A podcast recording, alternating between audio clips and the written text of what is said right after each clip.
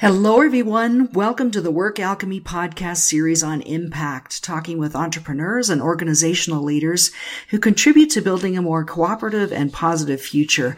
I'm Ursula York, the host of this series. I'm a mentor to business people who want to have a positive effect on the world around them, building strong businesses by creating value for their clients, team members, and the larger world.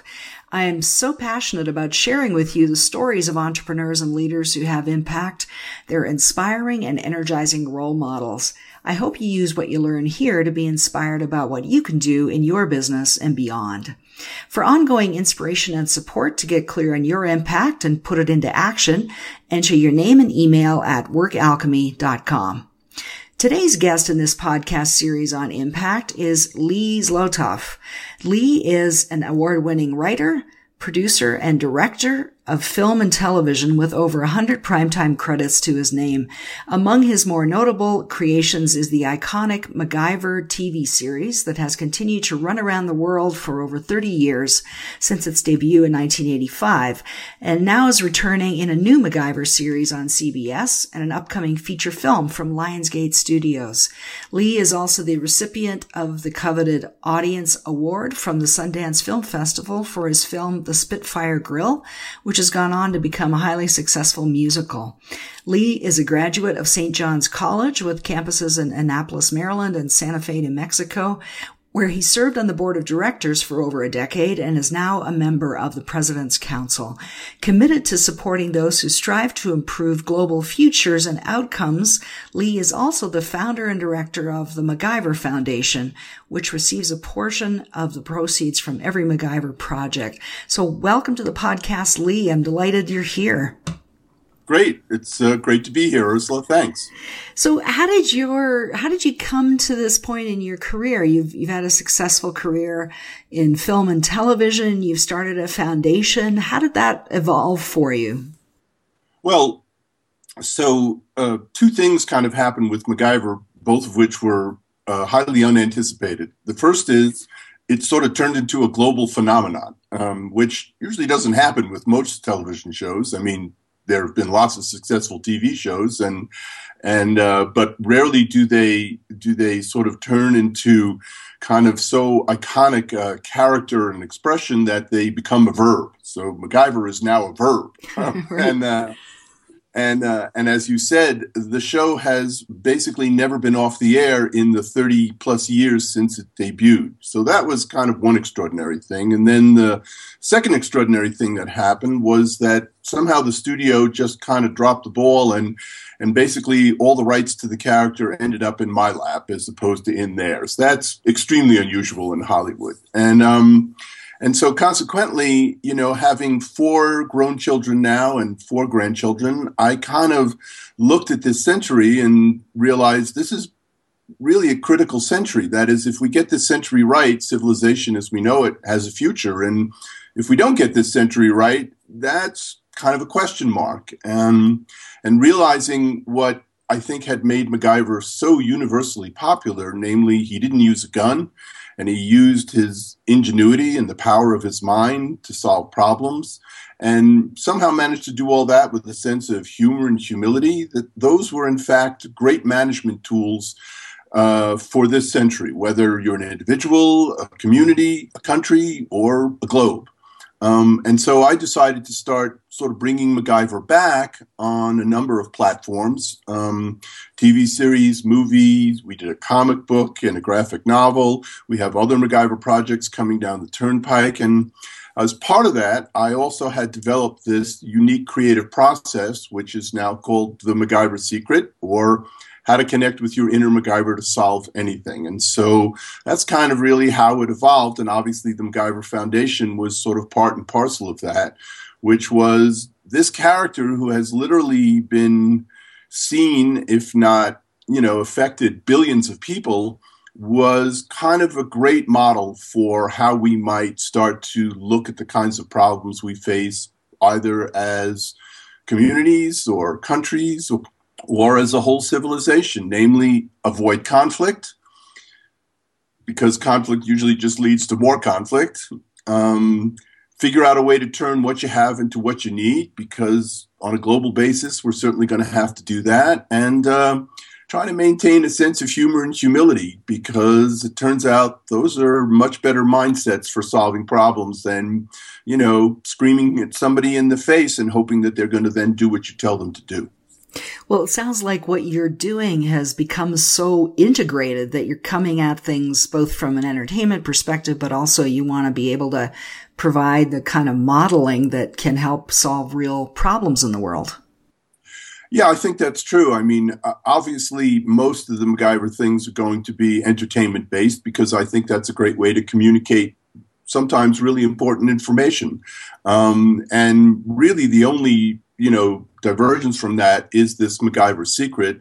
This is a methodology I developed for my own creative writing purposes literally decades ago. And oh, about four years ago, a friend of mine used it to launch an internet company and basically said, listen, this can be used for a lot more than creative writing. You have to sort of put this put this method out there and and um, and share it with the world. And so that's what I'm doing um, because really the MacGyver secret, quote unquote, which you're not supposed to tell anybody, is is simply this, namely that inside of everyone there is in fact a MacGyver who is incredibly capable of helping you solve problems. Um, and most of us just don't have a technique or a facility to tap into that ability. So we call it your inner MacGyver, but you could call it your subconscious or your preconscious or your unconscious. But it's that part of your mind which is massive and yet we are generally not aware of most of the time because our conscious mind is pretty much in control three quarters of our day because we're awake. And when we're awake, the conscious mind is churning with thoughts but it turns out that's not really the best part of your mind to solve problems. And the inner MacGyver or subconscious is really infinitely better. And there are really just a few very simple steps in order to tap into that inner MacGyver to solve virtually any kind of problem you have, whether it's technical or creative, professional, or even personal.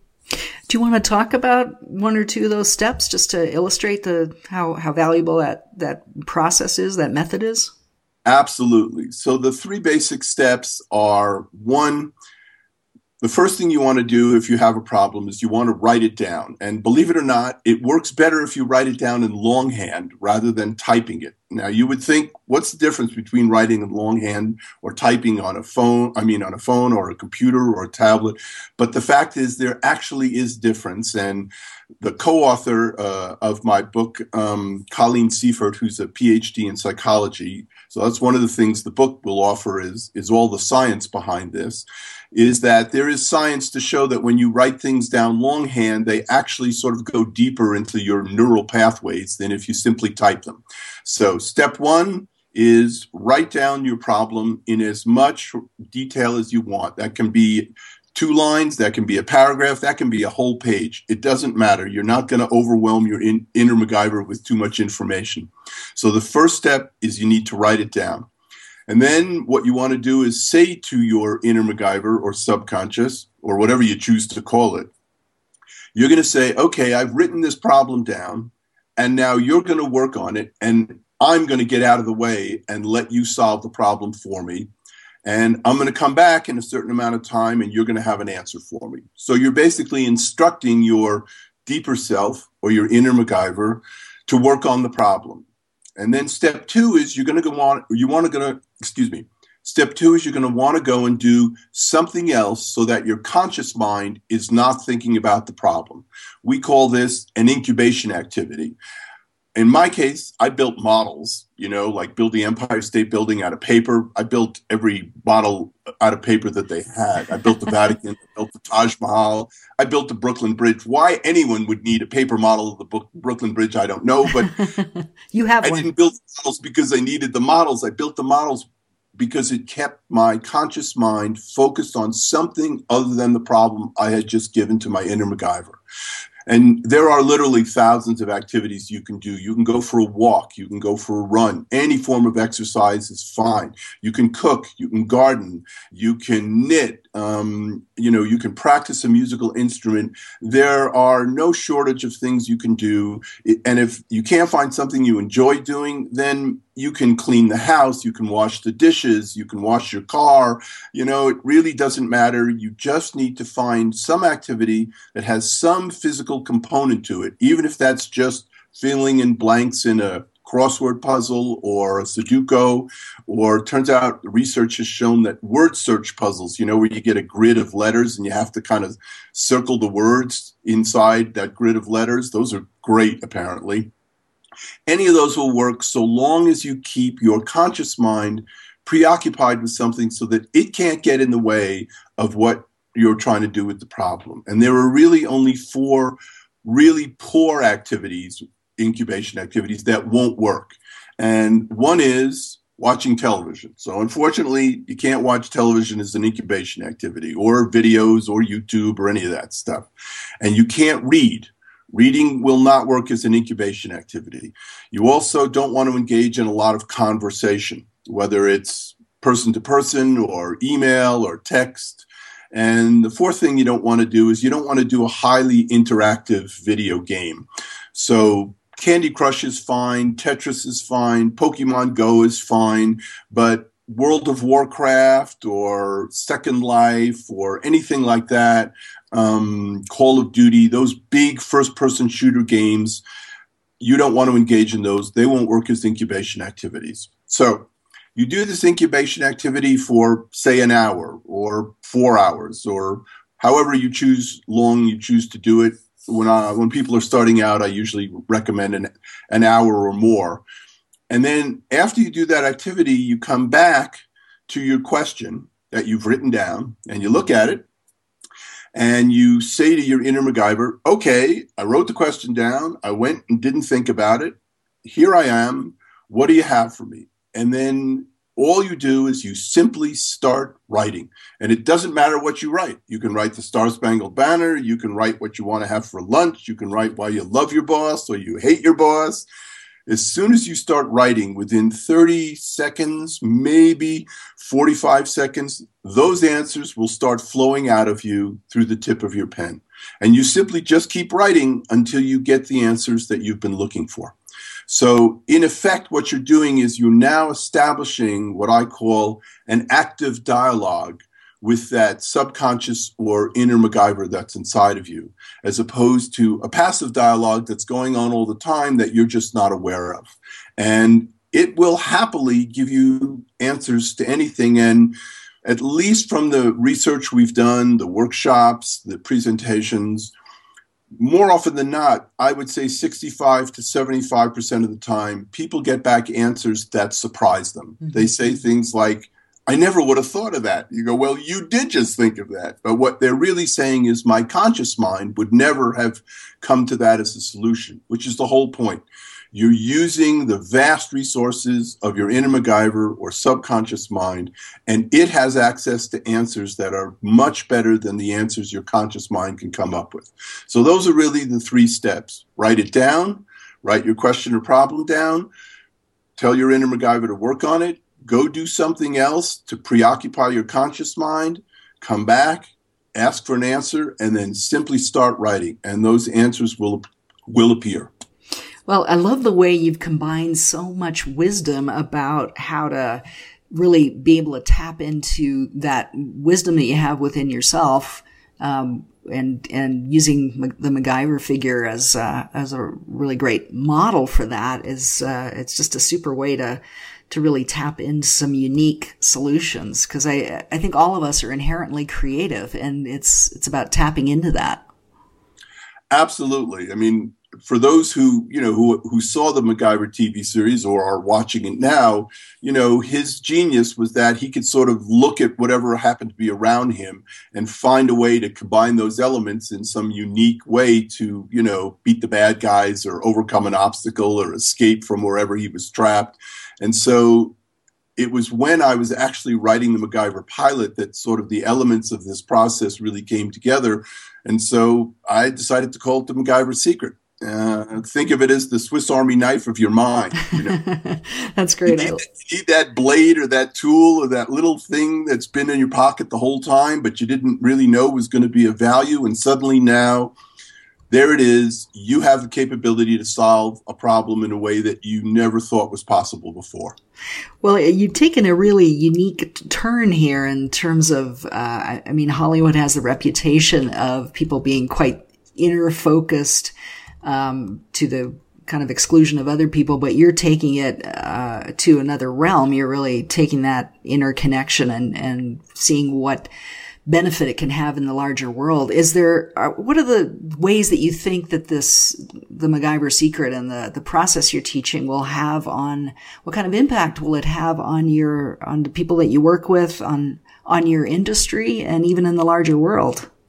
Well, let me start by explaining a little bit of how I came up with this. So, when I was starting out in in uh, writing for television in Hollywood, um, there were only three writers on staff, and that meant we were responsible for every third, or if not every other episode. And the the need to come up with an enormous amount of creative material under very tight time deadlines was omnipresent. You know, there was just no escaping it. I mean, you had to have that script ready in X amount of time because they couldn't shut down the production machine unless it was absolutely necessary. And I noticed that the best stuff came to me when I was either driving or taking a shower, not when I was sitting in front of my computer racking my brain for a story. And so I asked myself, well, why is it that the best stuff comes to me when I'm driving, taking a shower, and not when I'm quote unquote trying to work?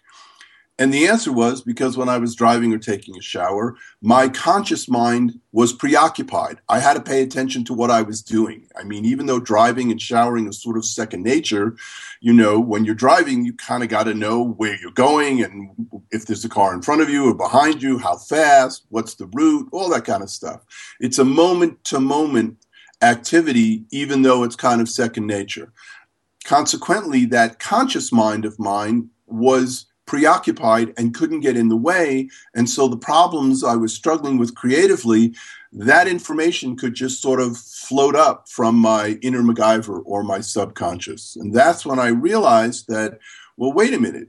Instead of struggling to come up with ideas, why don't I just find a way to recreate that experience for myself and see what happens? And that's why I ended up building models. So I put a whiteboard in my office and a workbench because driving and showering got a little complicated when I was trying to work. Right. Um, and so what I would do is I would go to the board and I'd say, I need a new idea for an episode. And I'd simply write on the board, what is a new idea for an episode? And then rather than stand there and rack my brain, I would say to my inner MacGyver, You're the one with all the good ideas. You work on it. I'm going to go work on that silly model.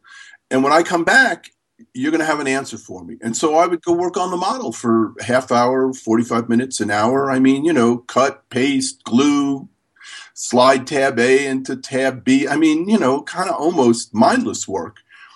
But then when I would come back and say, What do you have for me? I'd simply start writing, and great ideas would just flow out of me. And I realized this was the secret to coming up with great creative material, regardless of the deadlines or the time pressure.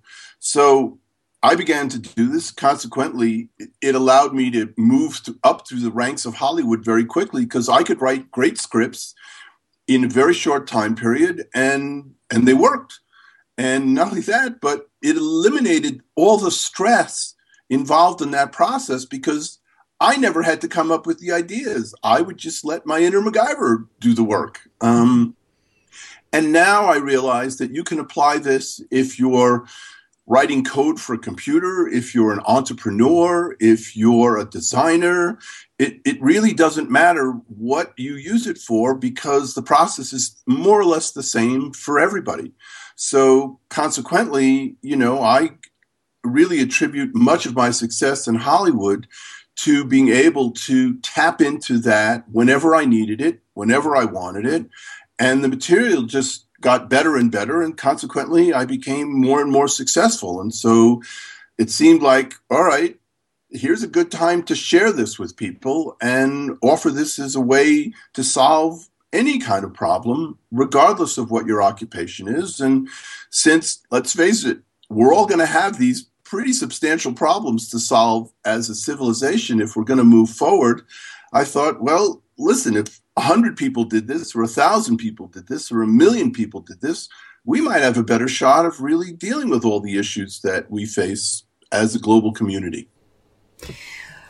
Well, um, yeah, I, I, I understand that you've started a foundation, and can you talk a little bit about that as an extension of the the work that you've that you just spoke about?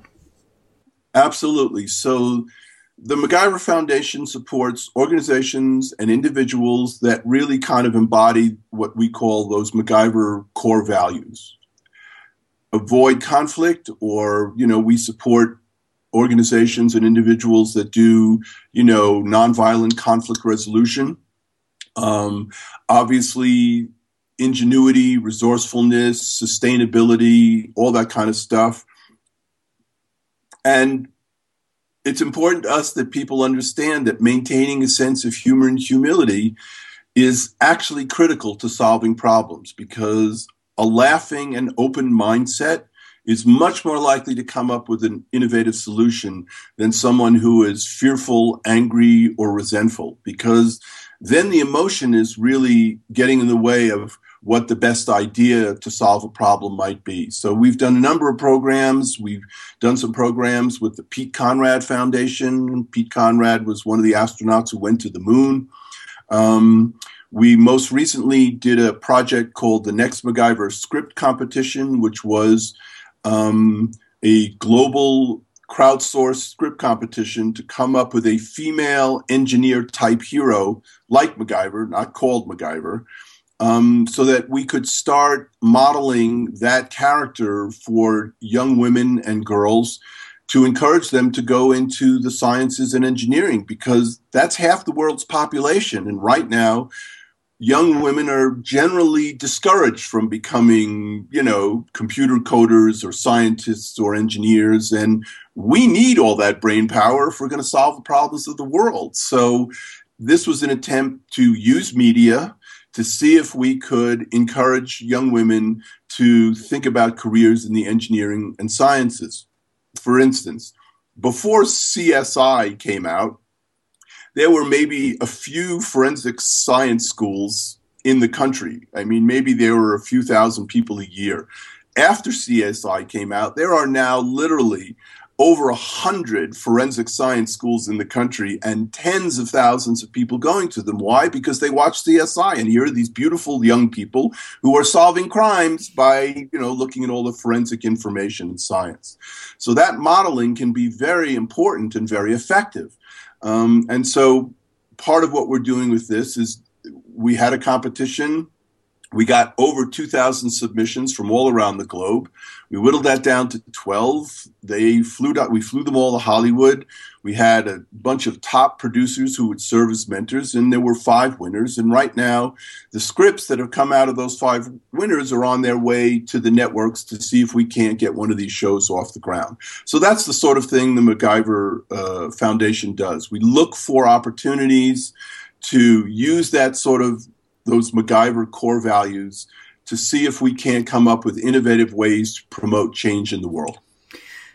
That's great. I uh, is is this something that has kind of evolved within you? Is is making a positive contribution something that has come to you recently, or in more in, in recent years, or is it something that you've always kind of had in your in yourself from very young?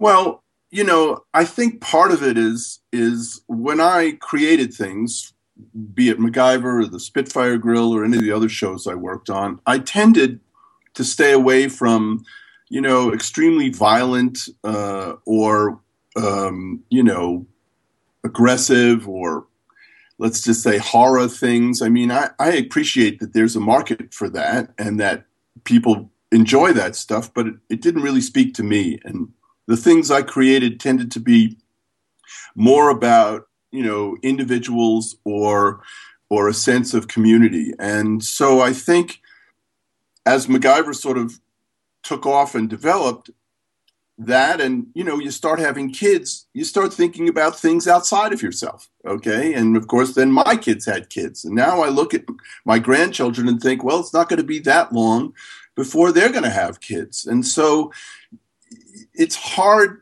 for me anyway it was it was hard to sort of become so focused on myself that i couldn't sort of see the bigger picture. And frankly using the macgyver secret you kind of get clear in a way because you get outside that bubble of fear and anxiety and nonsense that kind of surrounds so many of us and you're able to see things a lot more clearly because you know if i'm in a pro- if i am confronted with a difficult situation i have a way to get a really good answer to that situation by using the macgyver secret and so becoming clear you go you know my life works better and I feel better if I'm making a difference in the world. There's nothing wrong with doing well. I've done very well, but there's more to be said for doing well and doing good at the same time. So, doing good became an important aspect of my life, again, just because the clarity I was now seeing. And because when you have children and they have children, you start to see a bigger picture. I'm not going to live forever, but between now and when that day comes, what is it that I can do to affect a positive change in the world? And bringing MacGyver back and and you know sharing the MacGyver secret seemed to be at least one of the ways that I could attempt to do that. Well, and you're sharing a really great example of how doing well and doing good are not mutually exclusive, and that you're really integrating the two and, and they're working well together. Is are the the in this work that you're doing, it, it's you've touched on this a little bit in what you've talked about, but um, how have your values informed what you're doing now? I, I've asked everyone this question because I think values, the things that you hold as important are part of what goes into what you do and the choices you make, whether it's conscious or unconscious. And every business is informed by the, the entrepreneur's values. And so I think it's a really worthwhile exploration to really get clear on what values do you have? How have you brought them into your business? So could you talk about that for what that has meant for you? Absolutely.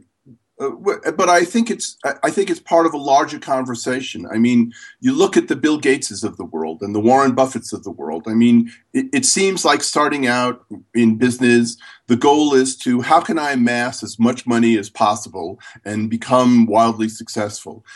And let's say you do that. Let's say you're worth tens of billions of dollars. And then you stop and you go, well, I can only buy so many pairs of pants, and I can only own so many cars, and I can only live in so many houses. So, what am I going to do with all this money now that I've been wildly successful? And they start to realize I have to do something with this money. I have a responsibility with this money to see if there's some way I can now take those resources and change the world for the better. And I don't, I mean, I am by no means in the Warren Buffett or the Bill Gates class of success. Um, but this, the, the same truth holds, which is listen, you know, once you have a place to live and food in your refrigerator, you know, and the freedom to travel uh, and all that other stuff, then you think, okay, what am I spending my time doing beyond that, how do I make the most and celebrate and show my gratitude for the success that I've had? And the answer seems to me fairly obvious, which is you find a way to see if you can affect positive change for other people in the world. Let's face it, the vast majority of people in the world do not enjoy all the things that you and I enjoy. Certainly not the things that Bill Gates and Warren Buffett and all those other people enjoy. So do I have a responsibility to them? And I think the answer is we all have a responsibility to each other. You know, we like to think that it's all about us, but at the end of the day, the reality is we are all in this together. Ursula, there is no longer any country in the world that can say, we have all the resources we will ever need. We can roll up our borders. The rest of the world can go to hell and we'll be just fine. There is no such place in the world anymore. With climate change, everything is changing and we all need each other. So, if we all need each other, we should start figuring out ways to make that happen and to, you know, share what we have, find what we need if we don't have it, and cooperate with each other. Because if we fight with each other, we may end up killing a lot of people, but it doesn't stop the fact that the house is on fire. You know, we have one planet and we can either destroy this planet in the name of our self interest or our greed or our fear, or we can transform this planet into, you know, the paradise it is. Because as far as we know, this is the only place we've got. It's nice to think about going to Mars and it's nice to think about going to the moon, but those places are a lot more hostile than the Earth we live on. so, why aren't we finding a way to make this work for all of us? Because we clearly have the technology to do that. What we need is the sense of values, as you mentioned, to say that that's important. That rather than dominating each other or attacking each other or killing each other, we should be finding ways to work with each other for the benefit of everybody because there's more than enough to go around if we do it wisely. Well, I agree with you, and I, I would I would even say that that um, way in which we're all connected to each other has always been the case. Whether or not there's been this illusion of let's kind of worry worry only about ourselves and then everything will be fine. I think it was always the case that we're interconnected and that that that larger perspective really serves everyone, um, including the people that happen to have uh, a few more few more resources available to them. So, I one of the things that um, I've been asking people about because it's so easy in this work of having impact, of, of making a positive contribution to get so engrossed in it and uh, to work a lot, frankly. And is that something that you wrestle with? And if you do, how do you make sure that you manage your self care and, and make sure you have the energy to keep going? Well, it's very easy when you get involved in causes that are larger than yourself to so sort of completely become consumed by them that you're right, you sort of burn out. And I think as uh, as you manage yourself as an individual, that's the way we kind of need to manage ourselves as communities or countries or a civilization, and that is to find that sense of balance. Okay. There are things that I spend a lot of time doing for others, but I know there are things I need to do to take care of myself, whether that's eating right or exercise or you know just making sure that i have enough downtime so that i don't become so depleted in quote unquote trying to do the right thing that I become either exhausted or resentful uh, or frustrated because you go, well, I can't see that I'm doing any good. I'm do- I'm working so hard. I'm doing all these things, and and and I'm not sure I'm having an effect. Well, that's where that sense of balance comes in. Number one, you don't always know what effect you're having. You know, just because you can't see it doesn't mean it's not working Okay, there are a lot of things that happen in this world that work very effectively, even though we can't really see how they work. So, as a technological analogy, we all know that cell phones work.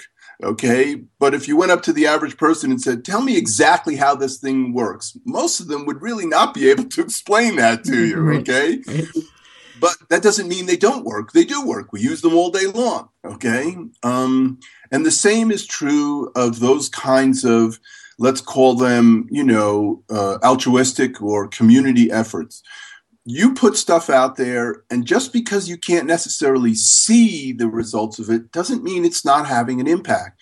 Doesn't mean that you haven't changed somebody's life or touched somebody's heart, and that instead of going left, they will now go right. And maybe instead of doing the wrong thing, they'll do the right thing. And you may never see that happen.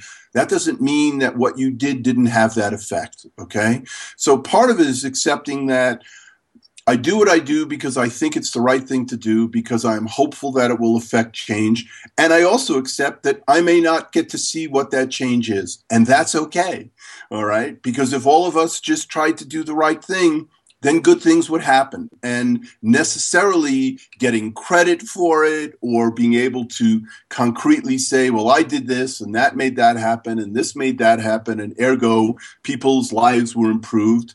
Listen, if that happens, great, but it isn't important. The important thing is that you say, I'm going to take care of myself. I'm going to take care of those I love. And then I'm going to try and take care of people who, who don't mean anything to me in the sense except that they're part of the global community. And then you just let it go. And you don't worry about how is it, you know, how is this all going to come back to me? One of the things I have discovered is that the more I give, the more I receive. So, you know, it's like I put it out there and great things seem to come to me. Mm-hmm I think they're connected. Can I draw a line between my giving and my receiving? I cannot draw that line. I just know that it exists, but I can't see it. You know, I do what I think is the right thing to do, and lo and behold, good things come back to me. So I think, okay, it must be working. this isn't to say that you know things happen to me which I didn't want to have happen to me. Bad things happen to everybody. The question is not wallowing in that. You go, okay, if something bad happens, what am I going to do about it? how am I going to respond? You know? Well, and on, so, that, and on that topic, I mean, one of the, I mean, you've had such a successful career. It's easy to kind of look at you and say, wow, you know, what, what problems could this person have? And, and, but all of us have run into obstacles. We've had our own problems to deal with. And I think it's important to talk about this in the context of ha- making a positive contribution because it, it kind of takes down the curtain from this illusion of seamless, success that we all have things that we've struggled with. Could you talk a bit about an example where you've you've been able to move through a difficult time? And I always think it's helpful to share ideas about okay, how did how did that person deal with that issue, and and then we can all work on things more effectively. Absolutely. Listen, to be human is to have problems. Okay. There is no human alive who doesn't have problems. Yeah. Even if Bill Gates or Warren Buffett, even if you have all the resources at your disposal, it doesn't mean you're not going to have any problems. You know, the only time everything is perfect is when you're dead. And unfortunately, you can't really enjoy much at that point, as far as I could tell. So the notion of trying to make everything perfect is a kind of false goal, okay? Um, and so you accept that, you know, things are going to happen. I have had to struggle with depression. Okay. Fortunately, I found a way through that. Um, and part of it was letting go of the need to go, well, but I got to have this job or I have to make this amount of money or I have to do X, Y, and Z. And being able to sort of just let go of that stuff really was crucial to my being able to go, okay, I don't need to be depressed about where I am right now because sometimes things are going to be going great for me and sometimes they're not. You know, Hollywood is a very fickle business and sometimes you're the flavor of the month and sometimes no one returns your phone calls and you go, but I'm the same person and it doesn't seem to matter. So I just accept, okay, this is going to be a quiet time for me. And if not much is happening in, in getting things made or making those connections, I just work on new ideas. I write quietly for however long it takes six months, a year, two years. And then at some point, the wheel just sort of turns. And the next thing you know, all those things that I wrote quietly in silence on my own, suddenly everybody wants to make them, you know? And you go, oh, okay. So there's a kind of almost a sort of a seasonal movement to some of those things. And just because I'm in a hole now doesn't mean I'm going to be in a hole for the rest of my life. And consequently, you just let go of that and worry less about where you need to be and say, what do I need to do today to make myself feel like I am productive and fulfilled? And I start with that. And if you do that every day, sooner or later, something comes around and it changes. Because, as with the MacGyver secret, I think everything you need is already inside you.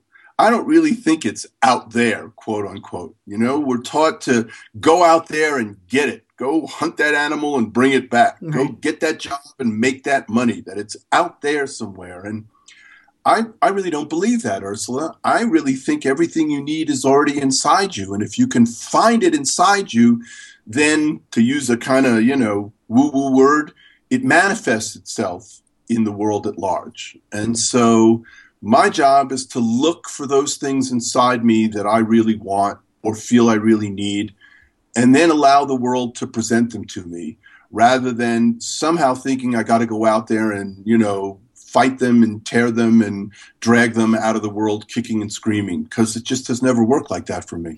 Well, and I agree with you. And, and what you're talking about is a very gentle approach to yourself and to uh, making that interconnection to tap into that wisdom. So is, is there one piece of advice or an insight that you would share with someone who's asking themselves, how can I have more impact? How can I make more of a positive contribution? Yeah. Uh, again, I would say I think um, the question you have to say to yourself or ask yourself is, what is it I want to do in the world? What is that change I want to affect in the world?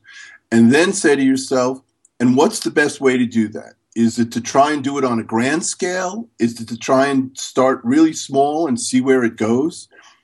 You know, um, everyone and anyone can make a difference. And some of the most successful organizations uh, uh, in terms of positive outcomes started with somebody saying, you know, I just noticed that this was going on in my neighborhood. And so I started to do, I just went around and started to pick up things in the neighborhood, pick up trash or start to clean things, you know, so the neighborhood looked a little better. And the next thing you knew, there were three other people who saw me doing. They said, What are you doing? I said, Well, I thought it would be better if we cleaned up the neighborhood.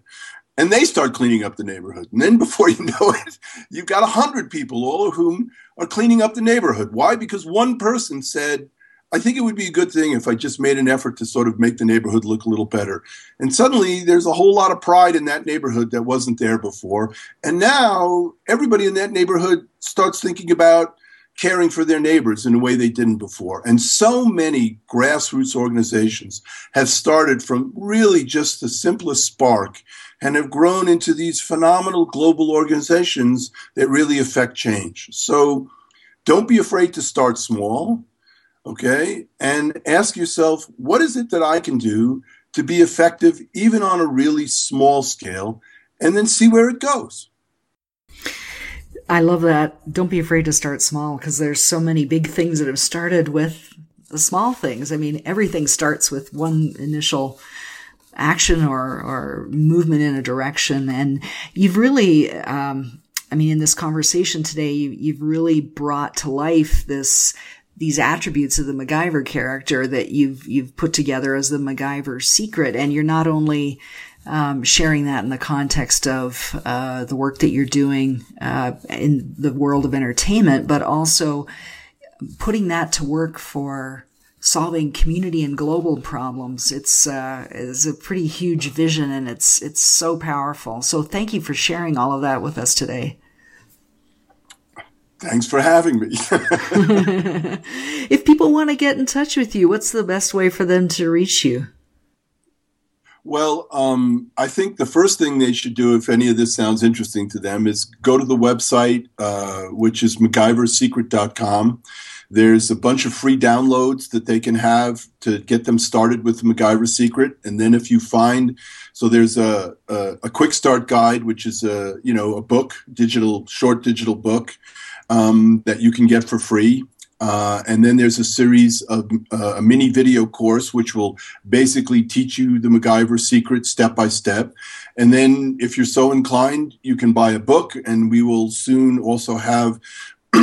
you know, a full online training course for those people who really want to integrate the MacGyver secret into their lives. Uh, to get a hold of me, um, my email is simply lee at MacGyverSecret.com. Um, and uh, yes, I give presentations and I do workshops and all that kind of stuff. Um, so if you're interested in that, all of that's on the website too, and you can send us, a, you know, contact us and let us know if that's something you're interested in. But uh, but really, it's about just try it. You know, we'll we'll we'll give it to you basically all for free.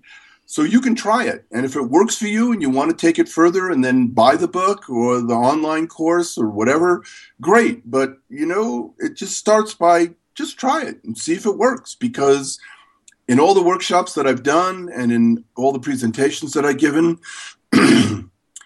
it never fails to work. I mean, people do it and they go, "Oh my God, this works!" They're